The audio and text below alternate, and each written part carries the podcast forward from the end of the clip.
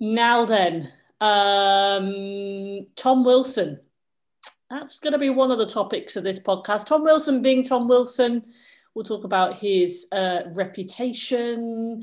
Was it an overreaction by the league? We'll get some of your thoughts about that Tom Wilson hit and how, unfortunately, perhaps as even as Toronto Maple Leafs fans, there were some of us that found a smidgen of sympathy for Brad Marchand. And that is something I never thought I would say on an introduction of a podcast. Uh, we'll talk about who's hot, who's not in the league at the moment. We'll talk about some coaching changes. We'll talk about a bit of a change of direction for Liam Kirk and also reflect on some of the coverage of International Women's Day as well. Is there anything else that they could expect, Jolon Kent Walker? Any wise words? He's just woken up. He's, he's woken up from a night shift. I'm going to prepare you right now. His hair is growing back after a terrible, it was a terrible lockdown haircut. Yeah. So, what are the first words that you're going to utter as part of this podcast today? I, the, the amount of pressure that is starting to come onto me for my first words on this podcast is rather terrifying because I, I do find that um, my thoughts tend to possibly improve from a low start as uh, as the podcast goes through through talking to people like you and Matt and uh, I, I, kind of build my opinions through through you guys but what a what a roller coaster this season has and is just in every single way it just seems that we've we've got the Minnesota Wild storming the West, and I watched last night them take apart the Vegas Golden Knights and shut them out. We've got the Leafs absolutely smashing the Oilers in the North, and then deciding, well, that's enough. Let's lose to the absolutely god awful Canucks in back to back nights. You've got another coaching change, as you said in Calgary. There is just so much going on, and the best thing about it all is COVID is starting to become lower and lower down the agenda. Bring it on. Mm, some vaccines on the way in America. There's fans coming back to nearly half of the teams. There's plenty to dig our teeth into on this episode of NHL Fans from Afar.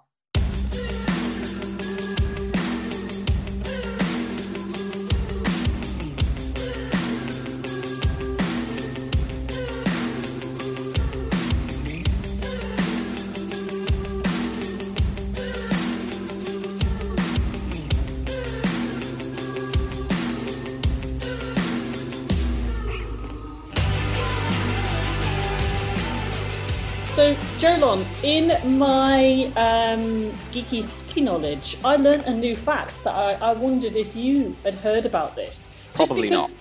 No, no, but I, I don't know whether you might, um, because you also follow other American sports. Mm. Like, I had never heard of the term freeway face off. Had you? Have you heard of that? Have you heard of something called Free... the Freeway Series? Um, oh, Freeway, right. Um, I thought you said three-way face-off. I was like, what? So there what? There's three players? How does that work? no. Who has two? Who has one? Um, no, I have not. No. Freeway series is actually something that's in the baseball um, leagues, which ah, is that is a blind spot for me in ah, North the, American sports. The series uh, between the Dodgers and the Angels, but I, I kept seeing this phrase on social media this week, which was freeway face-off. And I didn't know that that's actually the term that's given for the hockey rivalry between Anaheim Ducks and Los Angeles Kings. Basically, it comes from the fact mm. that you mm. can travel from one arena to the other via the Interstate 5. And the name of it was actually uh, chosen during a poll by uh, 12,000 hockey fans. That is interesting, and I did not know that. Mm, yeah, learning so, every day. Every day is a school day as we explore this crazy sport from across uh, the the pond, the big sea of the Atlantic Ocean. Uh, just it does feel well. does it it does feel bigger, doesn't it? This year, you know how we used to always talk about how we live in a small world and how yeah. it, you know they're just ah oh, they're just a stone's throw away. This year, just gone, makes that feel like a, such an epic distance. Can you imagine traveling in a plane for like eight hours? Like I've barely left my living room. like mm. traveling across the Atlantic Ocean suddenly seems like quite an ambitious task. Yeah, actually, I probably should say it might sound a bit crap where I am today because I'm in a very echoey meeting room. You're in a um, meeting room. You're actually in another room. I'm in I'm in an office, but it's very echoey. So just bear with me this week. I don't have the usual nice microphone and stuff, and it's probably echoing all around me, but we'll get over it. The conversation is far more important than yeah. the location. That's yeah. what I'm going for. Um, hey, just uh, before we kind of get into some of the NHL ins and outs, I, I don't know whether you saw like um, UK fans anyway have been kind of keeping their eye out. Uh, the Elite League in the UK for ice hockey um, has actually confirmed a, a mini series finally because their league was parked for like over a year. Um, they confirmed like a series April and May. Uh, four teams are going to do this five week mini series that's happening in Nottingham. Uh, but more interestingly, I, I think for fans who dip into the NHL, a lot of us have been following, and you have, Jolon, this guy called Liam Kirk, who is from Great Britain. He had gone over to uh, North America to, you know, he seemed to be like our, our hope, our dreams as UK fans, finally, for like a British hockey player to go and break the NHL and reading an article from a guy called Mark Rackham, who's um, a friend of the podcast. He also does a UK podcast, Hockey Across the Pond, just talking about the fact that Liam Kirk has had to park his kind of dreams of playing over in North America at the moment. It's hoping that he can still get a future with Arizona Coyotes, but maybe he might kind of go over the age to go through that? I mean, have you seen this, Jolon? He's coming over to play in this series in the UK with Sheffield Steelers. Um, but just so disappointing for such a youngster that had such great potential, or still does, but it's now going to be even harder for him to break that kind of barrier to get into the NHL. So disappointing. Yeah, the, I mean the big thing with Liam Kirk was the was the he was the first kind of British trained throughout his junior career player to then get drafted in the NHL. And as you say, he got trained.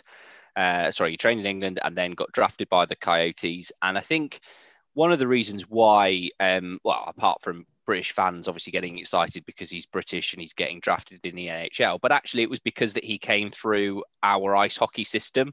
And if you mm. remember back way back when, all those tens of millions of years ago, when ice hockey was happening with fans all over the world, then you know, uh, Team GB were at a point where they were they were enjoying so much success. Like they'd managed to get into the kind of top tier of um, IIHF hockey. Um, they then managed to stay there. They were going to play in their second kind of tournament in the top leagues. They played the likes of Canada and the States and Sweden and all this kind of stuff.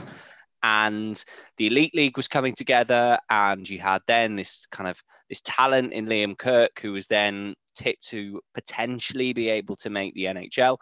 And as for so many people, and I don't know about you, Claire, but I feel very fortunate to be at the age I am when this happened. Like, I feel very fortunate to have been able to kind of establish a career and establish a job and be at the stage that I am in my life when this kind of absolute S storm came around.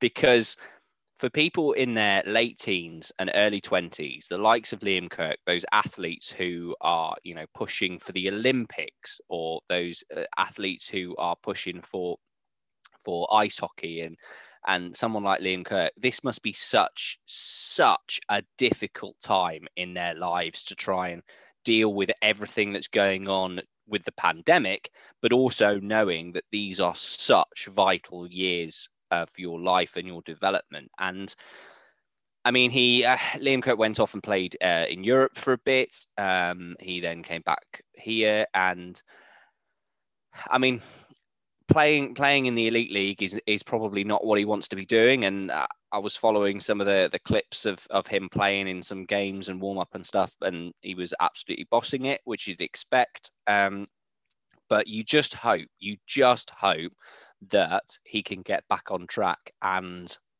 is able to continue that work. And the only thing I'll say for for him is that everybody has had this issue this year, and all of the players developing at his age in North America, in America, over here, have all had this kind of really difficult year. And so you, you hope that being able to pick up where he left off or continue and carry on, he'll be able to jump back in there when it is possible. And the fact that he's drafted by an American team is probably a good thing because the chances of him getting over to America and playing for a team sooner rather than later looks like it, it it's going to be a better chance than if he was having to go to Canada. Um, and... yeah, I suppose the main thing that really jumps out is he he kind of just he needs the ice time. That's the yeah. crucial thing, and because yeah. I mean, this is not our our expertise. Is it the AHL, the leagues below are not something that we really look at. That's where people like Caitlin Berry, Mark Rackham really nail this stuff. They're all over that kind of level. But I can see how frustrating, and you need the ice time. And I think, particularly when you're an up and coming British hockey player, you don't get as much ice time as people who are up and coming in America, in Canada. It's kind of part, like as soon as they can walk, they've got skates on their feet, haven't they? But I think, you know, he's saying that this, this um, contract that he signed with Sheffield Steelers does have out clauses um, so that if uh, he gets the chance to go back and play in North America, then that's still an option for him. I guess ultimately he needs ice time to get ready for the World Champs, which we know are hopefully coming up in May in uh, in Latvia. Yeah, and I mean, I was th- your ice time point is a very good one because I was thinking about this the other day. I was thinking how you know I'd, I'd started playing a bit of kind of rec hockey and all this kind of stuff, and and was really enjoying it, and was absolutely awful, but just embracing the fact I was getting to play a bit of hockey for real. And and I was thinking the other day, like I've not been on the ice for like over a year, like because because ice rinks just haven't been open, and particularly here where I'm in Wales, like ice rinks have been closed pretty much for the entire year. But then I was thinking, well, hang on, if I can't onto an ice for just a kind of a, a skate, that probably means that you know these hockey players who were professional, some of them, and all that, have also not been able to even get on an ice rink, and nobody's doing ice rinks in their back gardens over here. And yeah, I, I think it's going to be really tough. And it came at a really tough point for Team GB and those kind of athletes there. But you've just got to hope that they they reset and the vaccine programs both over here and in the States probably do mean that we, you know, we might be able to get to some kind of normality with that. But but yeah, tough year. There's also actually on that, we I was one thing I was going to mention actually was um the talk around the draft and how they're going to do that. Because, you know, it was last last year, which again feels like about 10 years ago, but last year there was they kind of got the draft in because they'd had kind of a majority of a year to go on and it wasn't a normal year but they did they were able to get enough data and enough sessions together to be able to put together a draft.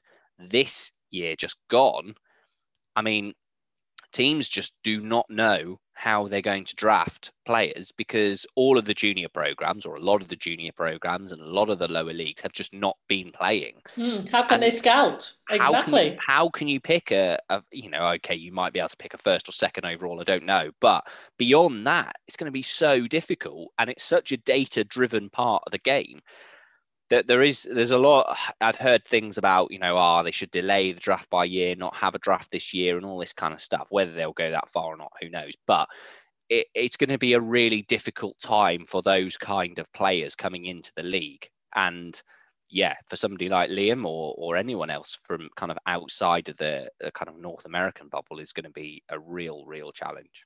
Mm. Okay, let's um, you know before we get into uh, some of the the different teams, we're, we're going to reference today: New York Islanders, Carolina Hurricanes, Vancouver Canucks, Arizona Coyotes, Buffalo Sabres, Minnesota Wild. These are some of the teams we're going to get into, but we just need to note for you uh, do follow this podcast um, if you're new to us. Hello. We're also on Twitter at NHL Fans from Afar. If we do not mention your team, then get in contact with us. Keep the conversation. We pop out a few tweets throughout the week and keep us up to date with what's happening because it is an incredibly tricksy job to keep on top of all the stories and all 31 teams across a week when we do this podcast. Soon to be 32.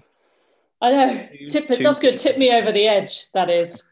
but look, let's let's um, you know, I, mean, we'll, we'll look around um, the league at, at, some of those coaching changes as we referenced before. But for me, the, the interesting talking point I think that really happened this week, which um, sent me off onto a dark rabbit hole of hmm. geeky research. What a surprise!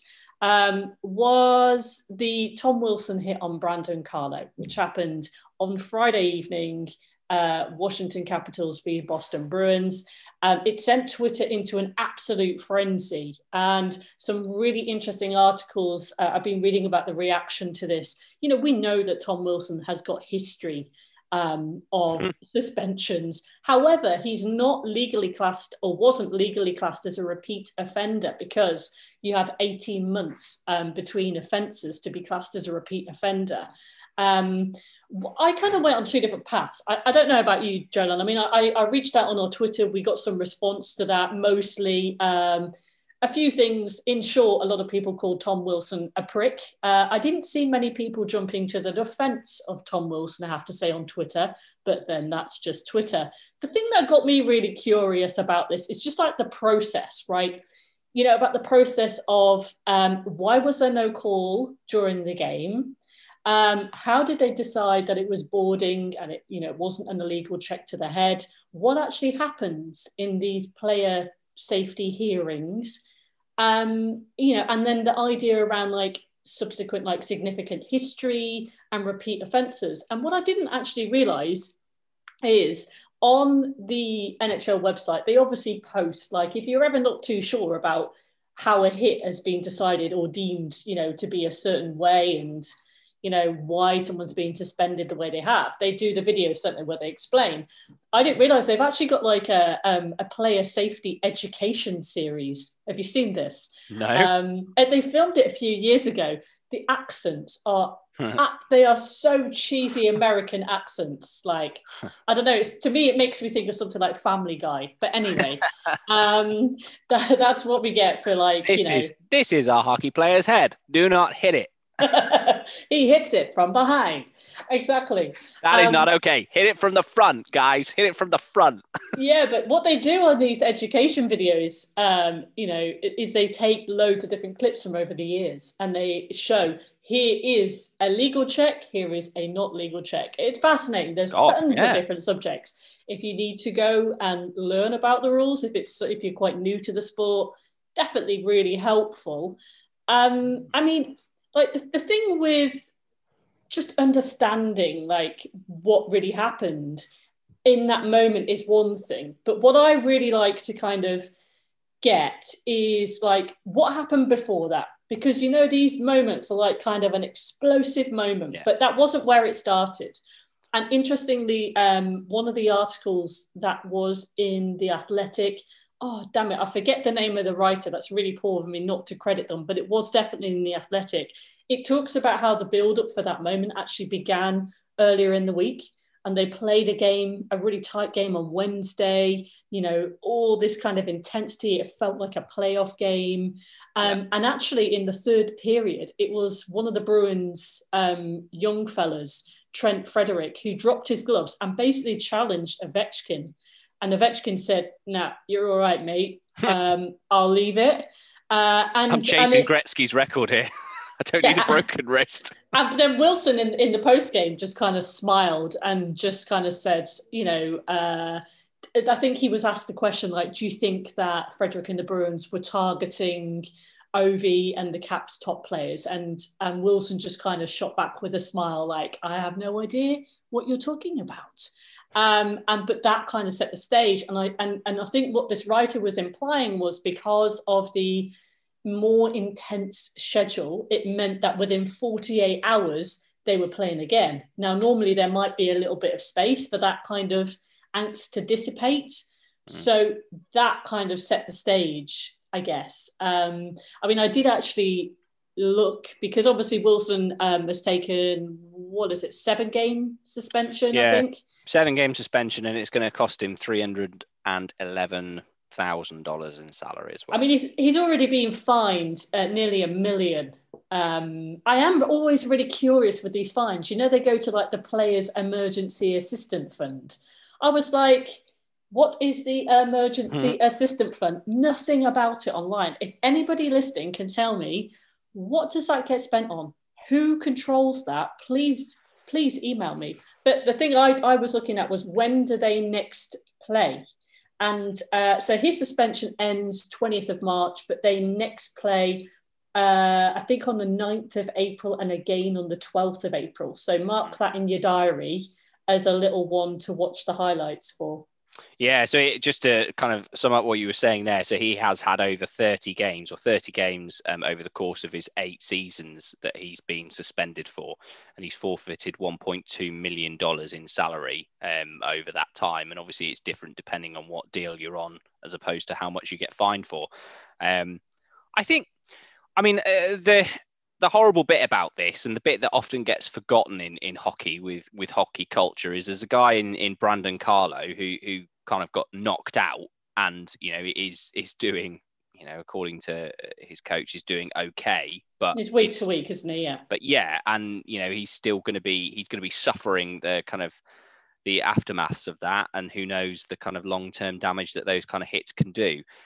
I I, you know, I, there was a lot of talk about whether it was an illegal hit, whether all of this kind of stuff, and and people were saying, well, it's not technically an illegal check to the head, which is the rule that they were looking for originally, because uh, because uh, his head wasn't the majority of the the area that was hit, um, and then they decided to get him for boarding because you can't use the boards for um, kind of a, a dangerous tool in your in your hit um, yeah, I mean they've they've basically said because the player was defenseless that that yeah. was you know and it, he he couldn't have defended and and actually when they slowed down the video you could see like his arm was kind of up yeah and which blocked his own field of of vision. But there was all this talk about, you know, I mean, Frank Seravalli, one of the um, TSN commentators, said something like, you know, he he believes this is the first time that a player has ever been suspended for hitting a guy who was facing him and all of this kind of stuff. And really, I kind of I don't know. Maybe maybe it's because I'm I'm too far removed from that kind of hockey culture um, with being over here. But I just looked at it and thought, you've got a guy with previous, and yeah, you're right. Okay, legally, by the definition of the rules, he doesn't have previous because he hasn't been suspended for 18 months, but he does because he's Tom Wilson. And that would absolutely be part of it if this was another player, you could look at it and think, oh, that that could be an accident. That might have been a mistake, and he might have just gone for the body check and got his angles wrong. It's a fast game. But the fact it was Wilson, and then the fact that when you watch the video, you realise that Tom Wilson 100% had a chance to not do what he did. Like he made a decision to do that and the guy's head was out and it was there. And I don't really care whether the majority of the hit was on his head or on his body. The guy, it was a horrible one to watch because it, it especially slowed down. I mean, it, the thing is, the battle, the battle wasn't between him.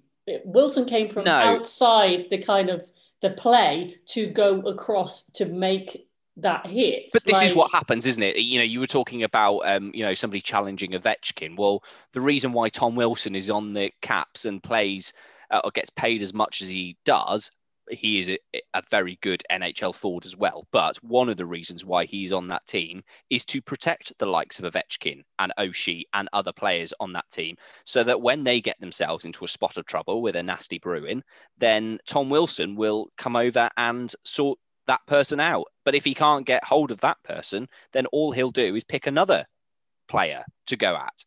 And it's it's a part of the game that is both enjoyable and it kind of morally challenging at the same time because it's a part of the game that we all kind of get hyped up about and the big hits and all and the rivalries and as you say you know Ovechkin got who was the guy that challenged Ovechkin what was his name uh, Trent Frederick. Yeah, Trent Frederick. So in the game before, Ovechkin speared him. Like he basically said, "I've had enough. I've had enough of this crap from you."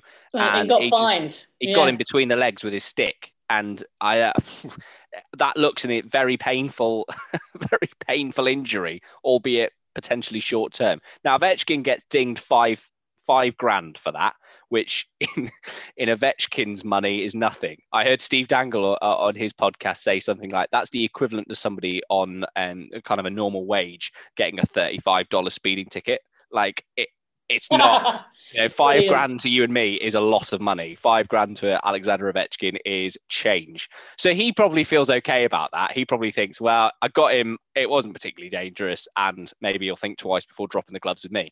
However, what Tom Wilson then goes and does is he escalates it, and he, you've got you've got a guy out cold, and you've got a guy who could kind of have serious injuries from it, and I just think you they they have to they have to suspend players like that for doing things like that because of that. You just hope that then in that moment when players like that are thinking shall i follow through with this hit or shall i not then they will just think twice. And even mm. if they mm. think twice, the impact of their hit could be considerably less. But you know, sometimes I do think like I've been watching far too much crime drama throughout this lockdown. But you kind of think about like what the intentions were as well. You know, like was it murder? Was it manslaughter? Did he intend to set out to go and hurt somebody during that game? You know, and that's something that is so subjective. It's hard to decide. I guess all that player safety can do is look at that one specific moment, but it doesn't really give you the full but you, picture. But, but then, but it, it's one thing. Is it's you know if if somebody I don't know. I'm trying to come up with an analogy, but down the true crime road is a dangerous one to come up with analogies on. But let's let's not go down the analogy route here. I already talked about shapes last last week or whenever it was. Let's not do that. But, no. So, uh, but the thing with Tom Wilson, and I I totally get the argument of it's a fast game, it's a it's a heavy hitting game. Things happen, and and, and things happen not necessarily meaning the consequences to happen. He is the ultimate repeat offender in terms of who is a, who is on the ice currently in the NHL. And one uh, NHL GM who was um, texting Elliot Friedman, and he talked about it in the 31 Thoughts podcast. And he said about how if this wasn't Tom Wilson, nobody's talking about this. Like, this is just one of those hits that was a bad hit. Whoops. Like, you know, feel for the guy who got hit wouldn't get suspended, probably would get a penalty, rightfully so, and then everyone would move on. But then the the feeling is, well, okay, well, I don't see, feel sorry for Tom Wilson for that fact because the reason why it's a big deal because it's Tom Wilson is because of the things he's done in the past. So, eh, like the guy the guy has put a target on his head for everybody to watch and overanalyze what he does because of some of the things that he's done in his past. So the fact he's got seven games when another player who's got a clean record would have probably got none that's fine.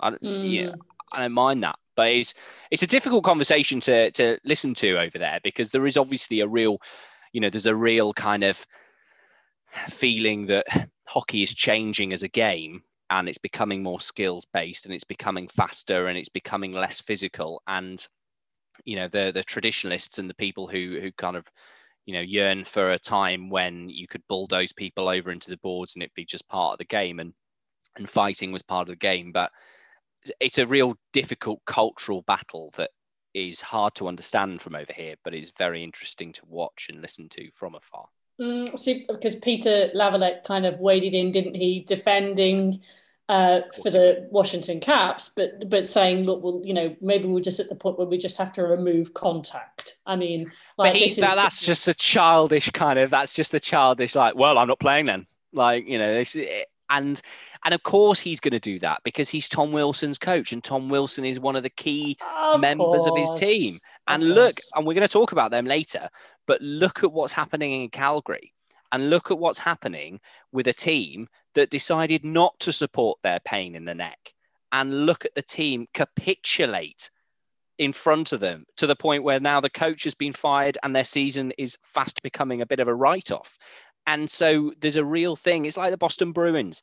You know, nobody ever criticizes Brad Marchand, even when he licks opposition players twice Nobody from Boston criticized him for doing that. Well, you know, that's just Brad, or, you know, he, Brad had a great game. And they will back him because he's a teammate. And that's what they're supposed to do. 30 teams will get angry at Brad Marchand for doing something, one team won't. The trouble is, like in Calgary, when your own team start going, oh, this is a bit much, and they will see Tom Wilson as a the Capitals will see Tom Wilson as a huge asset. And hey, if I was playing ice hockey, I would want Tom Wilson on my team because if anybody did anything to me, I'd know that he's going to go and sort them out for me.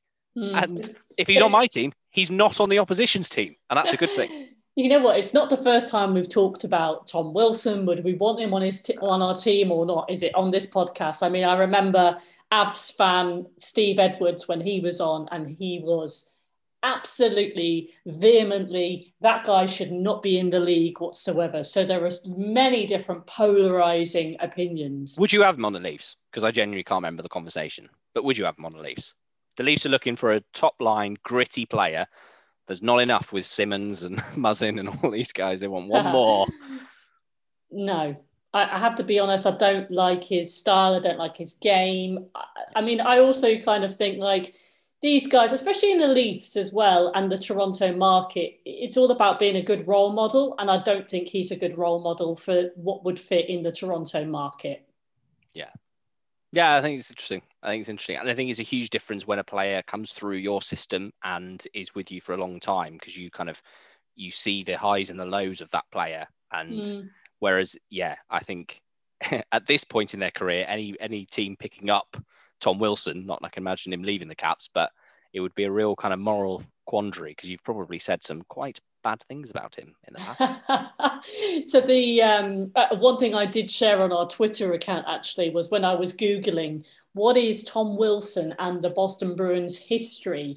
Um, I I tweeted this video that I found on YouTube, which basically slows down and gives some hilarious commentary. It's not an official account by any means, but it slows down this kind of like pileup that happens between Ovechkin, Pastrnak, Tom Wilson, Brad Marchand. They're all at it, and the, the reps are even amongst them, like all the players on top of the, the linesmen. It's hilarious. And if you just have uh, like two minutes 42, when you need a little smile in your life right now, go find that on our Twitter account because it is an absolute ridiculous joy. It even references their haircuts and how the importance when uh, you're sat in the penalty box and your helmet's off of having a great haircut. Um, what I would say that I did not know, right? You know how they kind of put out the press um, release about this person is going to have an, an in-person hearing or a telephone hearing that actually that that kind of gives you an in, indication of how many games that they're potentially looking at so if they're likely to get five games or less, it'll be a telephone hearing. If it's going to be six games or more, it'll be an in person hearing. And I was like, who's actually even in a part of these hearings? So apparently, it's got the player, it's got the GM, it's got the whoever the hell the members are of the uh, NHLPA, uh, the agent is also there, uh, as well as senior members of player safety. Um, which I didn't I didn't actually know all those people. I didn't know the I agent lo- was in a part of that. I love how they said Tom Wilson will be offered an in-person hearing, and as you said, Claire, I went, "Oh, that means he's probably going to get more than five games." Yeah. And the in-person hearing was, of course, on Zoom. so, so the in-person hearing was on the phone. Ah, but you're offered an in-person one, which means you, does that mean he has to put his camera on? Do you think? yeah, exactly. To, like, you have to put your Zoom camera on. If it's a phone one, now that's fine. Audio only, mate. You're all yeah, fine. Yeah, because you have the option of like calling in on Zoom as well, don't you? So yeah. then, yeah. Ah, I didn't even think about that. All right, ring in, and Tom. it's fine. It's just a phone one. Did he have a background as well where it had like the Boston Bruins wallpaper? That would be even better, wouldn't it? Oh, I do wonder in those. I, uh, you know, the fly on the wall in those kind of scenarios would be the most fascinating thing ever. And if you ever, if you ever hear podcasts or interviews with former um, heads of NHL player safety, it's always very interesting to. They never give you names, obviously, but they'll tell you that there were scenarios when people are really apologetic and really sorry about what they did, and then it's trying to work out whether that was the ket, whether that's true, whether they're just trying to get off the suspension, and then others who come in and they're just like, "Yep, did it, would do it again." How many games? and you think, right, great. imagine Zoom bombing a player's hearing. That would be brilliant. Do you remember when we got the phone number for the uh, the video review room in Toronto, and we tried calling yeah. it whilst we recorded a podcast to see if anyone would answer? Yeah, that's right. Yeah. Mm. Imagine Zoom bombing that. You'd be so nervous. You'd have to have a fake name. You wouldn't have your own name on on the Zoom. Like anyway, we digress. This is a podcast about hockey, not about Zoom. Yeah. There's things going on around the league. So I was just kind of like looking at you know who's on who's on great streaks i mean let me just give you a recap and then we'll, we'll kind of break it down so these are my headlines that i picked up this week new york islanders win five in a row they're top of the east division although other game other teams have games in hand Carolina... Didn't they beat Buffalo? Didn't they beat Buffalo five two like three times in a row? I think they beat Buffalo five two like three games running. Brutal, brutal run they're on. I mean, Sabres have lost seven in a row, you know, and let's just remind ourselves that they have missed the playoffs for nine years. Um, Carolina Hurricanes won five in a row. They're still flying high. Vancouver Canucks have actually won three in a row. And by the way, they've played the most games in the league at the moment 29 games. And interestingly, um, road wins. Arizona Coyotes have actually got five road wins um, in a row. Uh, it, I was looking at like kind of where we're at in things like power play and penalty kill because now we've played a few more games, it gets a bit more interesting. So, top three in the league for power play at the moment: Toronto Maple Leafs. Uh, not too surprised about that. Chicago Blackhawks. I was like, oh really? The third one, I was like, uh, is this correct? The third one is Buffalo Sabres are number three in the league for power play. My God, um, the rest of their team must be bad. Yeah, but then penalty kill, usual contenders Boston Bruins, Vegas Golden Knights, Tampa Bay Lightning. Um, I think what was uh, what was also interesting was uh, looking at uh, how many people uh, have picked up wins against the, uh, what was, I think an article described them as cellar dwelling Ottawa Senators in the Canadian division, right? So you look, Jets have got four out of five wins against the Ottawa Senators. Vancouver have won all three matchups. Oilers have won all four matchups. Leafs are three one on one. Um, so basically, when you play the Ottawa Senators, you've got to get points, and that I think is who Calgary Flames are. Um, well, I think they don't know if they played this week or they're going to, so yeah, they yeah. need to pick up points there. Somebody so, said that though. So about the Ottawa Senators, and they were like, "Oh, well, you know, Leafs, you got you got the Ottawa Senators in your league or something like that." And the Leafs' record, as you said, as you pointed out, actually isn't that good against Ottawa. Like we we've lost one and and one in overtime as well. But then the, the argument's there that you've got well okay you've got ottawa who are you know a, a, struggling team ironically on the same amount of points as the dallas stars but anyway i didn't want to make a big deal about that. Um, but then you know new jersey detroit buffalo are all below ottawa with the games that they've played. And uh, they, all right, they've played less games, but not that many. And that is one good thing now with the standings is that while there are a few teams that are still like Dallas and a few others, who have still got way less games, it is starting to get a little bit more like normal in terms of how many games played. So you don't have these absolute weird stats where a team is miles off, but then of course they've played half the number of games. And it's starting to become a little bit more something you can look at as a league table, he would say, as a Leafs fan who's currently top of the NHL. I mean, we, kind of reference Calgary Flames, Montreal Canadiens in yeah. a second because I think that's interesting. Minnesota Wild, you, you reference a, really nice yeah. little moment as well last night, wasn't it? When um, the rookie goalie uh, got a got his first career shutout. Um, He's been good. Really nice. And actually, I, I looked on the Minnesota Wild. They were running a little campaign on their Twitter account where they uh, were asking for people to suggest what headline they should uh, run for the game recap. Just looking at some of the options that people had tweeted in. Uh, Kahkonen keeps on moaning. No cap for Kako. A wild night with a K, not uh, N, nice. uh, for Capo. Wild tip their cap with a K to Vegas. I mean, I love that kind of pun stuff. But yeah. a nice little moment that actually here's a guy who's a who's a rookie, and apparently he owns the longest win streak by a rookie goaltender in Minnesota Wild history. There's a way to enter the league. Wow. There's been Seven some games. As I say, I mentioned last week, there's been some really good backup goaltending from from some of these guys who have come in and done exceptionally well in their backup games. And yeah, Minnesota's another one. Um, I was listening to 31 Thoughts the other day, and uh, they were interviewing. I've just, I think it was Jared Spurgeon. I think I'm just trying to check who it was before I talk about it too much. But um, and it was really interesting because yeah, captain of the Minnesota Wild, whoever the captain of the Minnesota Wild is, that's who they interviewed. Um, and it was really interesting because they are a bit of a, uh, they're a butt of a, a butt of hockey jokes, Minnesota, every now and again, just because they've been a bit boring and a bit kind of, you know, they they make the playoffs and go out in the first round and all of that kind of stuff, and they're they're never really a team that does a hell of a lot.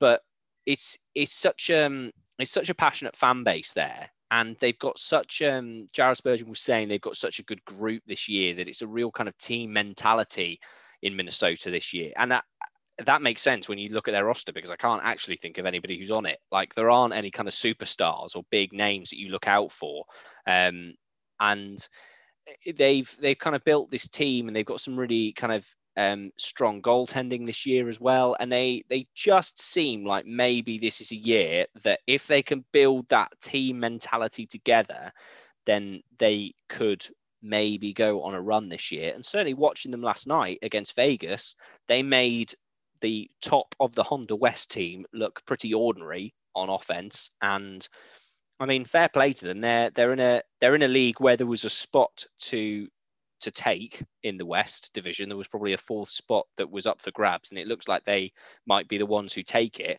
But they're um, they're an interesting team, the Wild this year, and I've gone from kind of being very kind of non-fussed about them to to listening to this interview and and I'll keep an eye out for them this year because it'd be it would be nice to see if they could have a bit of a run. Mm, Jared Spurgeon is the captain. Um, yes. So they they uh, like Toronto didn't make the playoffs. They they lost their playoffs qualifier, so yeah. they were kind of in the run. And the year before, they didn't make the playoffs. So they've had they've had some they've had some. You know, their their team's been a mess since they signed a couple of huge contracts way back when. So kind of the 12, 13 year contracts that are now illegal, and and they they've kind of been paying for that. But they have they you know they have made some moves and they have kind of moved some people around. And this new this new kid they've got who is kind of taking the NHL by storm um, whose name temporarily escapes me, but he's um, oh, what's his name? He's uh, he's in my fancy team. Kaprizov. Kaprizov. Kaprizov. Mm-hmm. I think mm-hmm. it's Kaprizov. Um, and he's you know a really good kind of story there. And, and Jared Spurgeon was asking was being asked about him and what he's like, and just saying he's he's a kid who just really enjoys playing hockey and he just really enjoys being out there and he's kind of really fun and and he was saying how his his English is is far better than perhaps the media might think, and I always wondered that with uh, with players who English isn't their first language in sports when they do those media interviews and they kind of, you know, they stumble their way through answers and they don't really kind of, you know, they get the translation a little bit wrong or they use a translator on this kind of stuff. And part of me does wonder whether it's just their way of getting away from it. And who could blame them? Because they're probably English is way better than they say and uh, in a locker room, great. But then if you go out and face the media, no, nah, I'm gonna I'm gonna slow this right down. you know, um, the head coach Dean Evason, so he was um, uh, for Minnesota Wild. He was promoted last season, so this is his first full season as a head coach in the NHL. Interesting that um, he was an assistant coach at Washington Capitals for many years, and even more interesting that when he was a player, one of the teams that he played for for two seasons was Dallas Stars and also Calgary Flames. So that seems like a seamless link to talk about the Calgary Flames. What are we thinking about Calgary because it just uh, you know it is we're kind of going over some old news here that's because this has happened in the last like what five days probably six days now. Daryl Sutter as head coach um, Geoff Ward see you later. I love how they say relieved of his duties. Um, so it sounds like you know Daryl's in for this season plus two. He's a guy who has obviously been about the NHL league for a long time, but I had never really read up on him. I quite enjoyed learning about his history, you know, two Stanley Cups, also reading some of the articles about from former players of what is he like as a coach. It sounds like people kind of use the word he's very direct. He says what he thinks. He's quite tough on the youngsters, not so tough on the veterans. He just expects them to do things. He was never someone who kind of yells on the bench he was more of someone who, when it came like you'd expect your line to go, he would kind of tap you on the shoulder and say, Nope, not this time, and send another line out. And that was your warning that you were being watched. Um, people have called him quite a black and white coach as well. Like he knows what he likes and, you know, he'll get business done. But his history, you know, 18 years experience of coaching in the NHL. But the fact that he kind of was flown into LA Kings, when was it, 2014, halfway through the season. And by the time the season was over, they won the Stanley Cup. Um, I mean, I, I'm not quite sure with current situations, well, who knows what to expect. That seems like a big ask, but hey, this is hockey, right? It's it's a difficult one. So Calgary currently sit sixth in the uh, Scotia North. So they played 26 games, which is exactly the same number that the Leafs have played. Calgary have got 25 points, and the Leafs have got 38. So they're a long way off, you know, being the best team in the North. And on paper, you would suggest that okay, you've got the McDavid Draisaitl effect, but you would suggest that Calgary should be up there with the, one of the top teams in the north when you look at their team on ice, and they have been a team that has been so disappointing for so long, and the team that have been able to do it in the regular season, but they're not during the playoffs. And when they added Markstrom this year, you thought, okay, so now what they've done is they've added a stellar goaltender, arguably probably the best goaltender that was available to be picked up. They've added him and they've kept most of their other players around and added some others from Vancouver too. And it's just been a real kind of disappointing season. And I remember back to when they, because you know they went through all of the kind of the coaching issues, um, where they kind of you know fired their their coach and through all of the kind of bullying stuff. And they moved on from that. And a lot of the talk from Brad Treliving, the GM, was that, you know, uh, Geoff Ward was the, the person who he put in there and he was going to be the coach. And previously, I think before before their last coach, there'd kind of been a bit of locker room dis, uh, disruption, and the, the, the locker room had kind of had enough of the of a coach once, and all said, right, we've had enough. We, we can't deal with guy. And they, you know, moved on from that coach and all this kind of stuff. But for Brad Living, that felt like that was the one time that that could happen. And he's not just going to let his players dictate coaches and all this kind of stuff.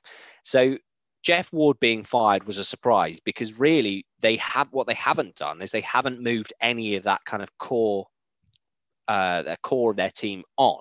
They haven't tried to refresh it or change it. It's very much Johnny Gaudreau, um, players like that. And they've just been a team that has kind of for for years and years and years been disappointing to their fans and had so much potential and promise but never really been able to do it come playoff time and i think one of the most interesting kind of turning points this season was when um, the Flames played the Leafs and um, Matthew Tkachuk, who is uh, again talking of Wilson and people like that. He's the type of player you 100% want on your team, and he's the type of player if he's not on your team, you don't want him in the league. And you also, if he's on your fantasy team, you would like him to get lots of points. Thank you very much. yeah, yeah, yeah, and, and, not get suspended or anything. Um, so he he is the type of player that as an opposition fan, you look at and you think, oh, God, like this guy again. And you can see it from the players as well. Like whenever they play him, you know he's going to be a thorn in your side. And he he he makes up rivalries out of nothing. And so for the Leafs, it was Jake Muzzin that took on um, Matthew Tkachuk, and there was a bit of to and fro and all this kind of stuff. And it ended there. The game ended between the Leafs and the Flames, and uh, the Leafs won that game. And Muzzin just kind of like flicked the puck at the after the final horn. He kind of flicked the puck at Matthew Tkachuk. Now this wasn't a slap shot. This was nothing that would hurt, and he kind of but but a real kind of a real kind of not a great move. Anyway, Matthew Tkachuk loses it. Of course he does. and there's a big brawl and all this kind of stuff. And but what was so interesting at the end was Matthew Tkachuk's reaction as he was walking down the bench and down the tunnel was he was furious, like absolutely furious. He was smashing things, breaking things on the bench. He was hitting the wall. He was furious. And initially, I looked at that as he's just really annoyed that he's lost and he's annoyed that Muzzin did what he did, but as a bit of an overreaction. Turns out, from from what I've read, is that what he was annoyed about so much was actually that his team didn't back him up, and that actually the reaction on ice and and around from the rest of his team wasn't what he wanted. He wanted more, and he felt like he'd gone to, you know, he'd put everything out there. He'd he'd kind of thrown the hits. He'd got into scuffles. He'd done all of this stuff, and his team just weren't interested in backing him up. And we talked about it earlier with Tom Wilson. Is the one thing you do with your pest or your enforcer or your whoever it is is you back them up. Because otherwise what incentive do they have to go out and do what they do? They're putting their body and everything on the line for their team. And if their team don't then show them kind of that undying love and support back what is the point? There is none. And ever since then, who knows whether that was the turning point, but the results would suggest it was the results have been all over the place and some really bad losses and some bad runs of games and things like that. And, you know, that has ended up with the coach uh, being fired. But there's been quite a few coaches now through Calgary and, and under Brad Treliving's time there. And the the one thing that has not been touched is the kind of the core players. And yeah, this this is the this is the part of the debate, I suppose, as I've listened to various different podcasts, read lots of different articles, listened to some of the. I like to go and look at, listen or watch some of the post game interviews that you get. You go on like to the team's YouTube and you see it like unedited. Like, I mean, most of them are on Zoom, so it's a bit crap anyway. But rather than watch it like on the broadcasters that give you little snippets, go watch it because I think you really see the raw emotion. The thing that most people are talking about is what more can a coach do? What more can a GM do right now? Right, in a pandemic yeah. season, it is down to your veteran players to sort themselves out and come up with the goods. Like you cannot be doing these magic trade deals no. like how they used to be. So ultimately, like this is this is your lot. Get your head down and get on with it. Is what some of the the opinions I've heard. And I kind of really had thought, like, not wishing to like broad brush this, but you look at what's happening in Montreal um, Canadiens, right? New coach, they fire the goalie coach. And yeah. I'm like, at what point? And, and, and listening to that really awkward Zoom interview uh, with the GM, I forget his name. Marc Bergevin. Right. It was painful because he was almost like kind of on the defense straight away. And the journalist quite rightly was saying, at what point do you kind of say, hmm, is this really down to Carey Price to sort his crap out? You know what I mean? To like get up, what firing coaches? It's a bit like, you know, you can have a conductor of an orchestra on stage, but ultimately it's the people who are making the music that are gonna make this thing either work or not. The conductor waving a little stick ain't gonna help the situation, right? And and I think that was a fascinating situation. And we look at that, you know, not wishing to go into Toronto Maple Leafs fans, but we've had such an up and down, up and down last few seasons that I look at this season and think there's something in the locker room, the gelling of the team, they seem to be backing each other. There's more of that depth where as a team, as veterans, we've got, we're not as young as we used to be as well, which I think helps.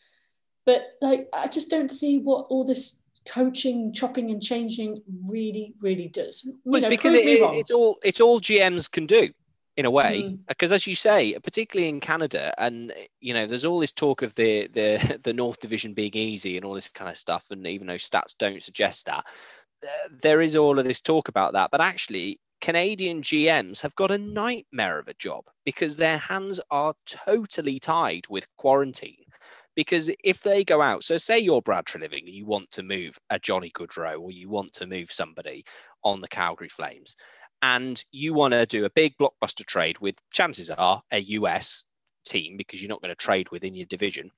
And so you trade your Johnny Gaudreau to the Buff. I'm making this up, but the Buffalo Sabres for Jack Eichel. I don't know, whatever. And Jack Eichel comes over to Calgary, and then Jack Eichel has to have two weeks quarantine. Then he's sitting there with no games for two whole weeks doing nothing. He is against your cap hit from the moment that trade happens. So you're paying for that player for two weeks to sit on the bench with no results. So the only thing you can do as a Canadian GM, and to a certain extent American GMs as well, because a lot of teams are saying, "Do you, don't you dare, Mr. GM, spend any money this season. It is dollars in, dollars out, because we cannot afford any more money to be coming out of this hockey team. We're already burning through millions as owners.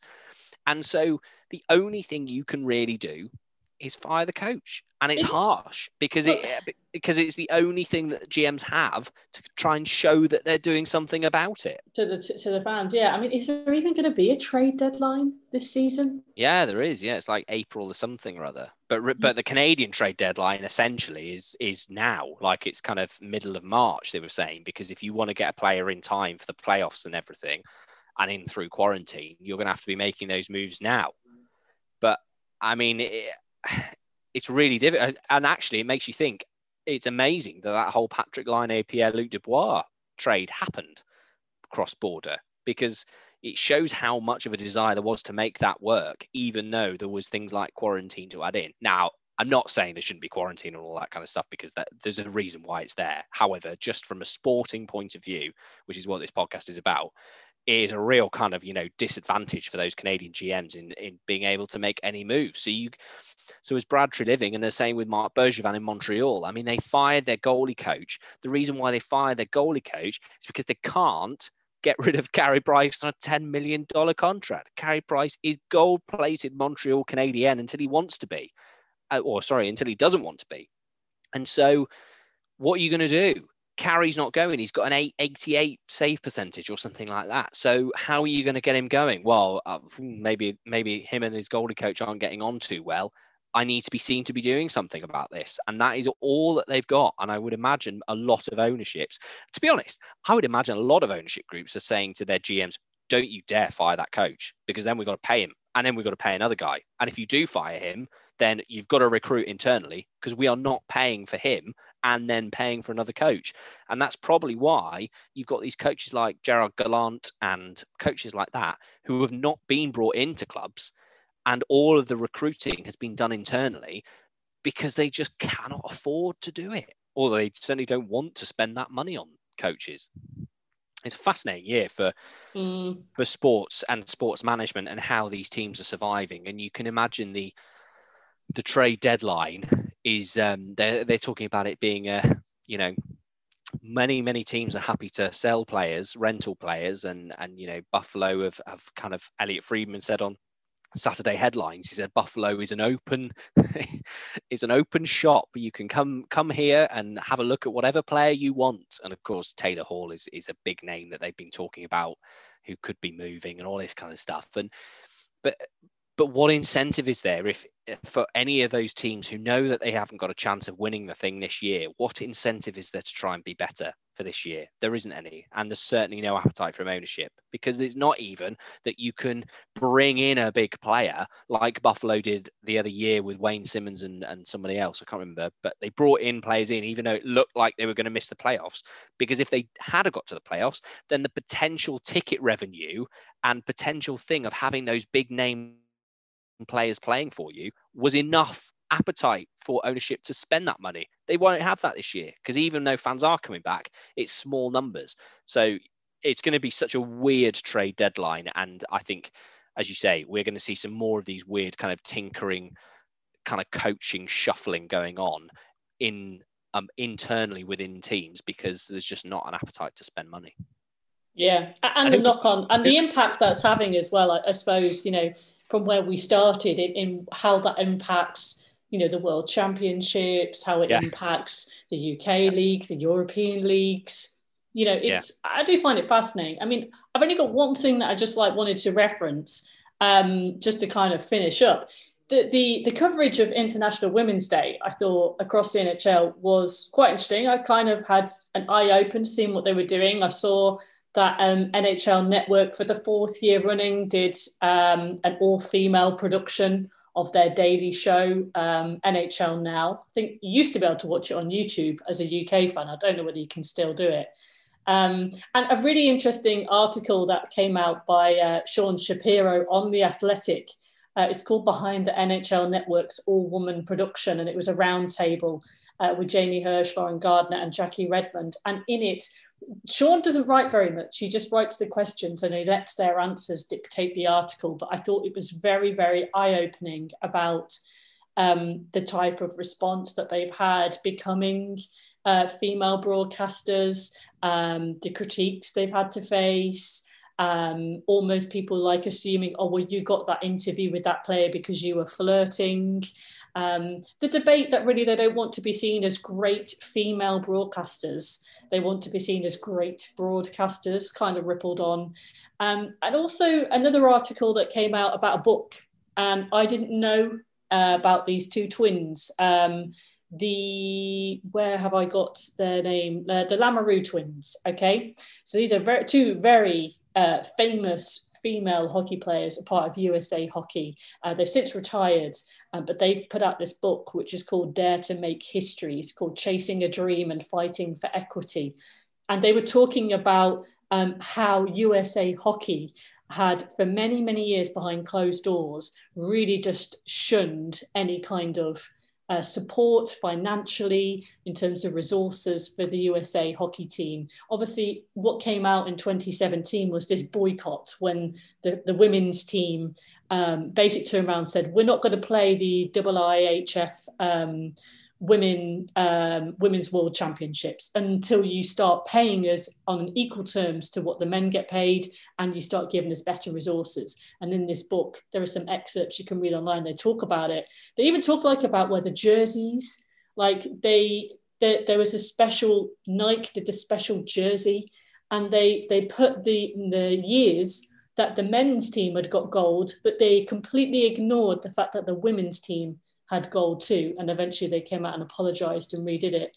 Um, I thought it was just really interesting to hear these stories. I do think it's also a bit tokenistic because I look at something like Hockey Night in Canada, which has now got one, sometimes two female panelists, but I think that they could do a lot better. Fine to have an all female production once a year, but what are you doing to make it a bigger thing moving forwards? I did. Yeah, and I thought it was interesting that because I watched Hockey Night in Canada this this weekend just gone, and um, obviously there was mention of, kind of International Women's Day, and and they had a couple of uh, they did have a couple of extra hosts on who were women.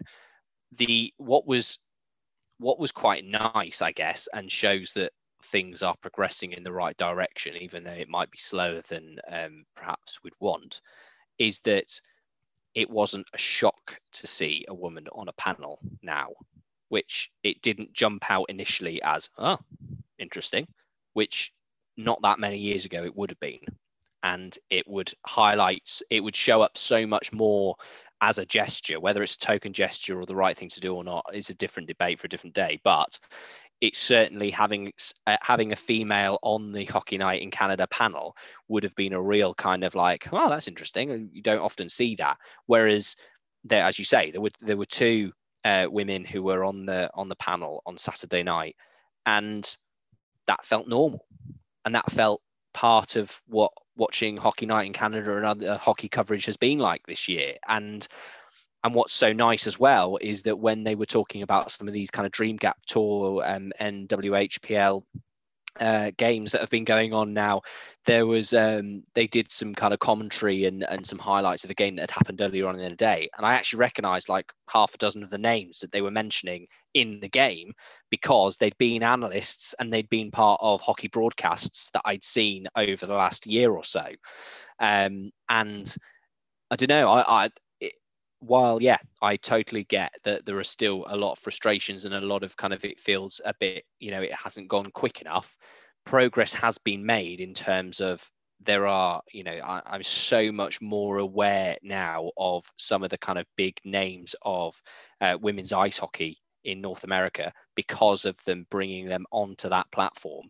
And i mean what a what a progression it's been since you had coach's corner to where we are now. Like it is a it is a big change and it's a good change and hopefully as you say more and more with that because some of the you know some of the panelists they've got on you know i ultimately i want i want panelists as we said right at the beginning i want them to be entertaining. That is the thing i want to do. I want to be informative and entertaining and whether they are women playing the sport whether they are black men playing the sport whether they are whoever you are that is the platform that you want to be on and you want to see people um, thrive in that environment and that is what they have really I don't know they've really embraced and they uh, they've made some big steps. More to do absolutely but steps in the right direction. I think that the reality is as someone who coaches other women to start podcasts for a living there's quite a few women who feel afraid to kind of speak up with their opinion yeah. and their thoughts. But in reality, 50% of hockey fans are men, 50% of hockey fans are women. If you're a woman listening to this podcast, get in contact. I don't need to hear from boys all the time. Help me out here. I need to. We need to balance the hormones sometimes, yeah. and I want to hear from people because actually, I I have been doing hockey broadcasting now for six years. Yeah. I did it on TV for a little bit, and the and what the boys who were on the panels with me used to see when when we had the tweets come in, they were horrified about how perfect I had to be as a broadcaster, as a woman, compared to the guys who would get away with little blips. I women sometimes have to be absolutely perfect because whether it's what we wear, whether it's how we sound, whether it's something we don't know, whether it's something we mispronounce, we're ready to be critiqued. And I just think it's best to have like a safe space where everybody can share their opinions, make it fun, make it safe. You know, you don't have to be nasty to each other. So it's um it's one that I think I kind of look at this and, and, feel quite personal because I had some very, very horrible, hateful messages, um, which made me dip out ultimately of broadcasting and doing stuff with the Elite League, which is why I prefer to stick with the NHL. Um, but I think that also when you go as a presenter, you kind of expect it. So it's developing I've, I've, skin, I've said to you, Claire, I regret sending those to you now. Like I've said, I've said so many times that I was I was in the wrong and it was wrong. But um, no, it is, it is, it is, it is so true. And it, what you, what you were saying then uh, made me think of something that I heard the other day, which was, um, it just made me laugh because what do you, what do you call three middle class white blokes sitting around a table talking? A podcast. No, that's a bit old now. It's not like that anymore. But it's so but true. It but it is so yeah. true in terms of you do look out, the, and you're right. There is so much more out there, which is great, and there are so many more different voices you can hear. But oh, absolutely, like it is. It's so much more interesting. Like life is so much more interesting when you open your horizons beyond your immediate kind of social bubble. And I think one of the things this year, of all the years to kind of talk about it, is I have missed all of that so much. I miss it just being the fact that it's only in my kind of on my phone and on my TV is the only kind of way that you get to see other parts of the world and other opinions and other ways of doing things. So the more voices that we can get on this podcast, the more voices that can be on other podcasts and on TV shows and stuff, the absolute better. Yeah, Right, worthiness over um, back yeah, to God, that was a hell of a way to finish, wasn't it? Whew. It was deep. We don't often get deep, but we, we offer an array of emotions um, and rants, and you know, all, all the colours are represented. Um, and hopefully, we haven't banged on too much about the Toronto Maple Leafs. So I um, find it I do, I find it hard to rant about sport this year. I don't know. I don't know why. I think is that because think... you just feel grateful that you've actually got a chance to watch it yeah, I feel grateful I got a chance to watch it. I feel grateful to kind of be alive and to not be massively affected by everything that's going on right now. And yeah, I find it very difficult to to kind of get hugely angry about sports, which is quite nice. Given my teams is actually quite useful. I think in, in a world where, in the UK anyway, it's been very boring the last yeah. few months, that it's nice to have something else to think mm-hmm. about. And I'm, you know, yeah, maybe five games in eight days is a bit too much for me for Maple Leafs, but I'll happily bit, still. it's a I'll, bit too much for the Maple Leafs if you look at their record. Probably, but I'll uh, happily dedicate three hours every Sunday morning to watching yeah. my team. And yeah. that's that. Anyway, we uh, will wrap it up there. Um, we always end up rabbiting so much about these topics. Um, do let us know what you're thinking. Where is your hearts? Where is your heads for this NHL season? How is your team faring? Who has surprised you? All that kind of stuff. Come, uh, you can email us if you are not on Twitter, NHL fans from afar at gmail.com, or you can tweet us, NHL fans from afar. I'm Claire, he's Jolon, and that is I'm going to go for a nap now. Yes, I think that that's very true. And I better go and crack on back in the office and look like I've been doing some work for an hour. Ha ha! Have a great week, whatever you get up to.